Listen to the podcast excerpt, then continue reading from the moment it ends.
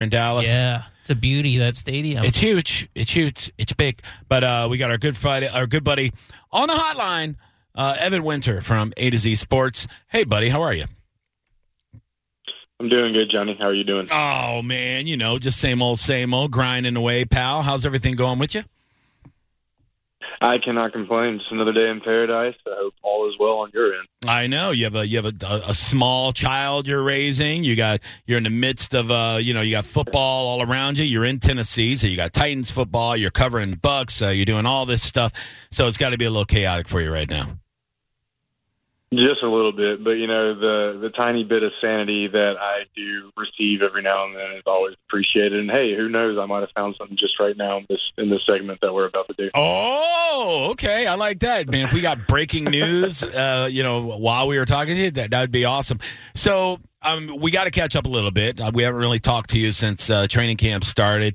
Obviously, I, I, we're not going to touch on what people think we're going to touch on. The whole Tom Brady situation that's playing itself out. uh, you know, I think a lot of uh, a lot of people. I don't know how you felt about it, but I was like, look, it's it's a it's a lot to do about nothing. The guy probably you know, booked a vacation before he announced that he was coming back, and he, you know, the Gisele was like, "All right, go back, but we're not skipping the Bahamas, bitch," you know. So he had to he had to continue, you know, the, to try to balance that family life and being 45 years old. I I wasn't too alarmed by it. And then there was the Masked Singer thing. He was on the Masked Singer. Hundred percent. I saw that they were Ken, The- Ken the- Jeong. What's his name? The Ken the- Jeong? Ken Yeah. Jeong. He said that that he was. They were playing it up, saying we got Tom Brady. He's one of the singers. Maybe. I saw a clip of it. All The right. ma- the masked singer thing would have been absolutely gold, but you know, at the end of the day, there are just some cancellation policies that not even Tom and, and Gisele can uh, can get through. So, you know, they Right. they didn't they didn't get the insurance on the trip, the cancellation insurance at the end of the day. Yeah, I, I think it's a it's really he only missed. I think he was gone 11 days, and he only missed really like six practices, right? Um, it might even be less than that, just because I'm not good at math right off the top of my Right. head. He left during the he he left during the second or before the second Miami joint practice, or right, yeah, because he didn't practice in that second one, so he left after that, um, and then he returned on Monday after the Titans game. So they only had three practices uh, in between the Dolphins game and the Titans game. So yeah, really, I think he only missed about three. Oh honest. yeah, I was counting walkthroughs, which aren't even real practices. So it's just like you know, you just kind of do a little walkthrough before the the preseason games and all that. But yeah, real practices. Right, He, right. he didn't miss a lot, so uh, I'm not sweating it. No.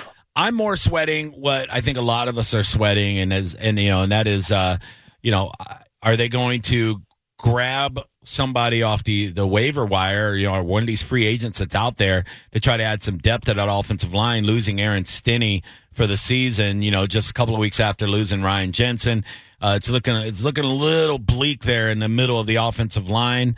Uh, what what are you hearing there, and what are your opinions on that? You know, I think Todd Bowles kind of laid it out, or not kind of, he did lay it out uh, a couple days ago, if you remember the exact day, in one of his post practice press conferences.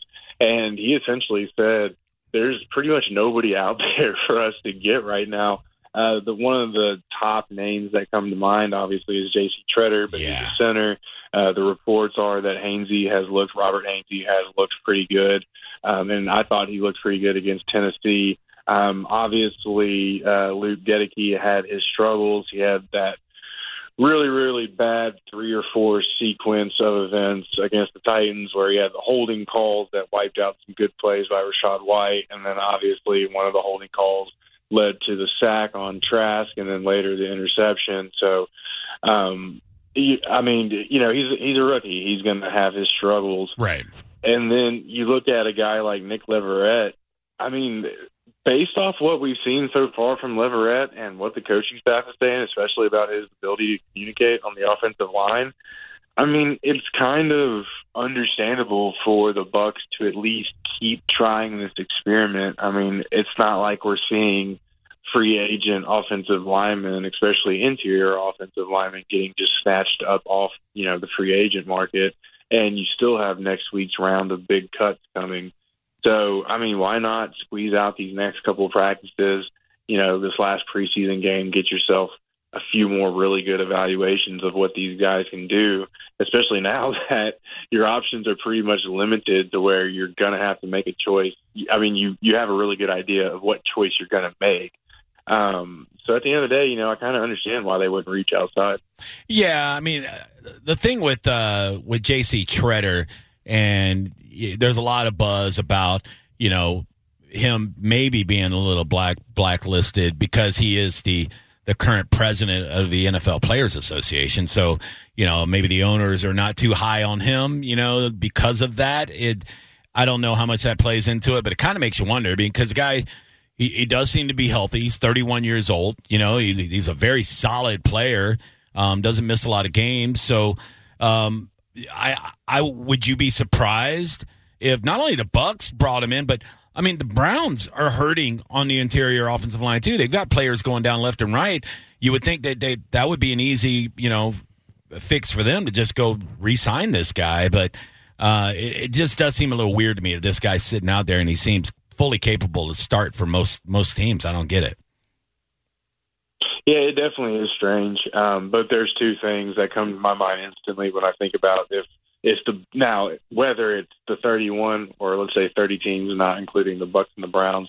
You know, I can't obviously speak for them, but just in perception of the Buccaneers, if they're willing to sign Antonio Brown, then right. especially you know in 2020 after I mean, like he had just gotten off the trouble um, with throwing the bike, or he had just gotten some kind of recent mischief. I can't remember, like a week or two before the Buccaneers signed him. Right, so right. If if they're if they're willing to sign him, I'm pretty sure they'd be okay with signing J.C. Tretter.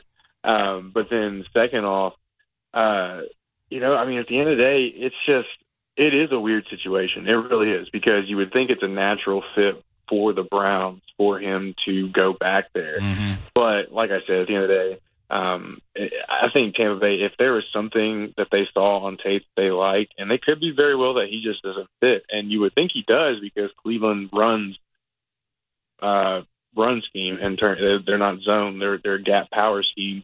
Um, but maybe it's pass protection. I don't know. But you look at PFF grades, and they say he was one of the highest, you know, pass pass blocking centers or highest graded pass blocking centers last year. I don't know. It's definitely a weird situation. Yeah, it's odd. Now, it, it, yeah, if, if, if, it was something about him getting blackballed, I don't think they would. Now, one thing that I take solace in, and I and I love to hear your opinion on this too, it, it's Tom Brady, and I think Tom Brady has a lot to do with this offensive line, the success or the failure of this offensive line, and I, I would say more success uh, because it's Tom Brady. Now, Tom's been known to, and I like to call him Tom, you know, because we're friends. Uh, he's been known to. Oh yeah, for sure. He's been known to coach up receivers. He's been known to coach up, you know, different players, even defensive backs. He's given he, will stay out, you know, at practice and tell these guys, "Hey, this is how you defend that route better," and he helps these guys out. Um, he's obviously working with these offensive linemen, um, you know, giving them pointers, you know, letting them know how he likes his protection. So even if you got a mid grade guy in there, you know, filling in the gap until you know, somebody comes back in. We still don't know what's happening with Ryan Jensen. It's the weirdest thing ever. I've never seen test results take this long. But I mean, just having Tom Brady back there as opposed to, you know, a, a Kyle Trask or somebody like that, it doesn't doesn't have the experience. You know, Tom Brady's going to be able to read these defenses, know where the blitzes are coming from, and be able to, you know, audible these offensive linemen into a more favorable position. I mean, that's got to be a plus, and that's got to be why they're not looking to add all this depth because they're going to wait for Tom to give them the signal like, okay, I'm okay with this offensive line, or hey, go get me somebody. You think that's what they're doing? I mean, that definitely probably plays into the decision somewhat, but and I'm literally looking at this tweet as I read it off to you and speak to you. Um, I found this a couple months or a couple weeks ago on Twitter. But Tom Brady back in New England has a history of winning Super Bowls with young or rookie centers. He won two with Dan Koppen in Koppen's yep. rookie year and his second year, uh, and then he won, did the same thing with uh, David Andrews. So, I mean, it's it's not like Tom Brady doesn't have any kind of experience working with the young centers. So, like you're saying, there's a great chance that he might be simplifying things with Hainsey. Uh, but at the end of the day, I do think if Tom Stick came up to them and said, And real quick, just a quick aside, Right. people, it's like all of a sudden, like the national media. I know everybody in Tampa is good to go, but it's all of a, like all of a sudden the national media forgot that the Bucs have Shaq Mason on Right. this roster. Like it's pretty crazy. I like, know. I mean, like between between the two tackles, as long as Tristan comes back fine, which sounds like he's going to, um, but as long as you got Donnie and Tristan, and then you got Shaq, you you could get by with the two uh, Hainsey and you know whoever wins that left guard spot, as long as they're just playing decent. But anyways, Right. um, yeah, I mean, there there's a great chance that yeah, if Tom goes up to him and is like, hey, look, this just isn't working in terms of you know the, the two thirds of the interior, then I'm sure they would look at somebody. But you know, coaching staffs are pretty. Tran- or not sorry they're not transparent at the end of the day i mean we all know how they just love to play this you know cat and mouse game or you know um, wild goose chase however you want to characterize it right. but you know, for them to come out and straight up say there's nothing out there, I mean, there probably is something to take away from that at the end of the day. Yeah, and that's the thing too. Like I was watching one of these national, you know, football shows. I'm not going to say which network, you know, it, um, but you know, they they were the whole panel was like, "Oh, they're they're going to blitz Tom Brady up the middle, and he is he's not going to be able to, you know, that's that's his weakness." And I, I mean, they're going to scheme around a weakness like that. You got to think the Bucs aren't just throwing their hands up in the air and going, "Look, we're we're going, you know, four and and and thirteen this year. We we we we can't do anything." You know, like they, even if they knew, like you said, you got Shaq Mason, you got two awesome tackles.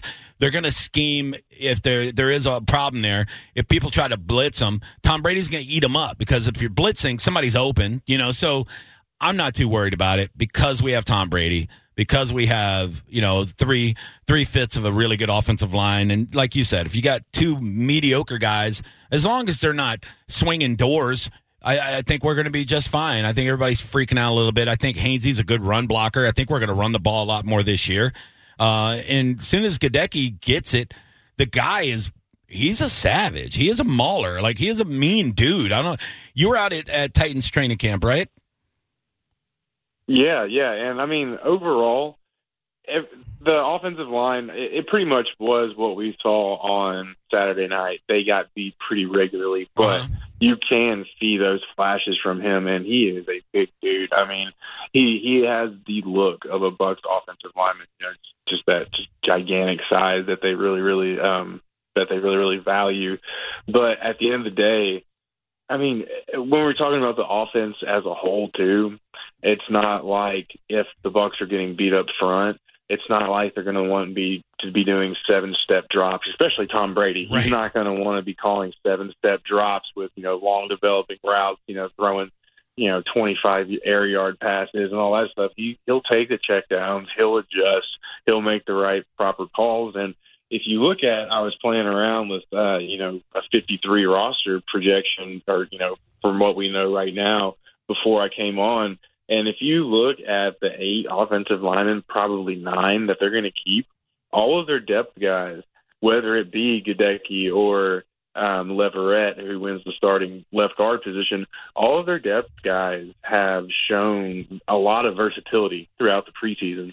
And they've got two bona fide guys who can play swing in Josh Wells and Fred Johnson. Right. So, you know, at the end of the day, I think they it, it'll be a mismatch type deal.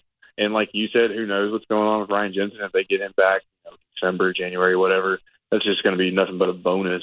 But at the end of the day, I, I mean, they're they're not in a terrible, terrible spot.